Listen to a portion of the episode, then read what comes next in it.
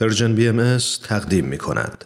خب این روزهای امروز هم خبر خوبی است از یک مدرسه ابتدایی به اسم رضوان در کشور السالوادور در آمریکای مرکزی مدرسه ای که در شرایط بحران جهانی تندرستی و تعطیلی مدارس در اثر شیوع ویروس کرونا تونسته با الهام از آموزه های آیین بهایی آیینی که از سرزمینمون ایران برخاسته از توانمندی چشمگیر خانواده ها، معلمین و سایر اعضای جامعه برای حفظ معیارهای آموزشی و تعلیم و تربیت دویست دانش آموز خود استفاده کنه.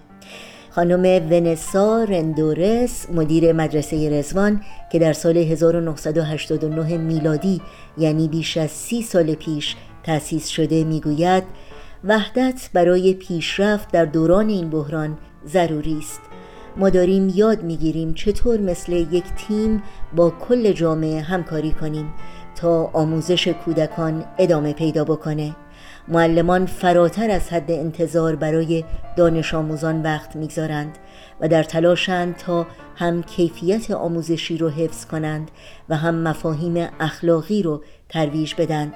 خانم مارسلا کنترارس یکی از معلمان این مدرسه ابتدایی میگه ما هم مثل دیگران سالی بی سابقه رو تجربه کردیم.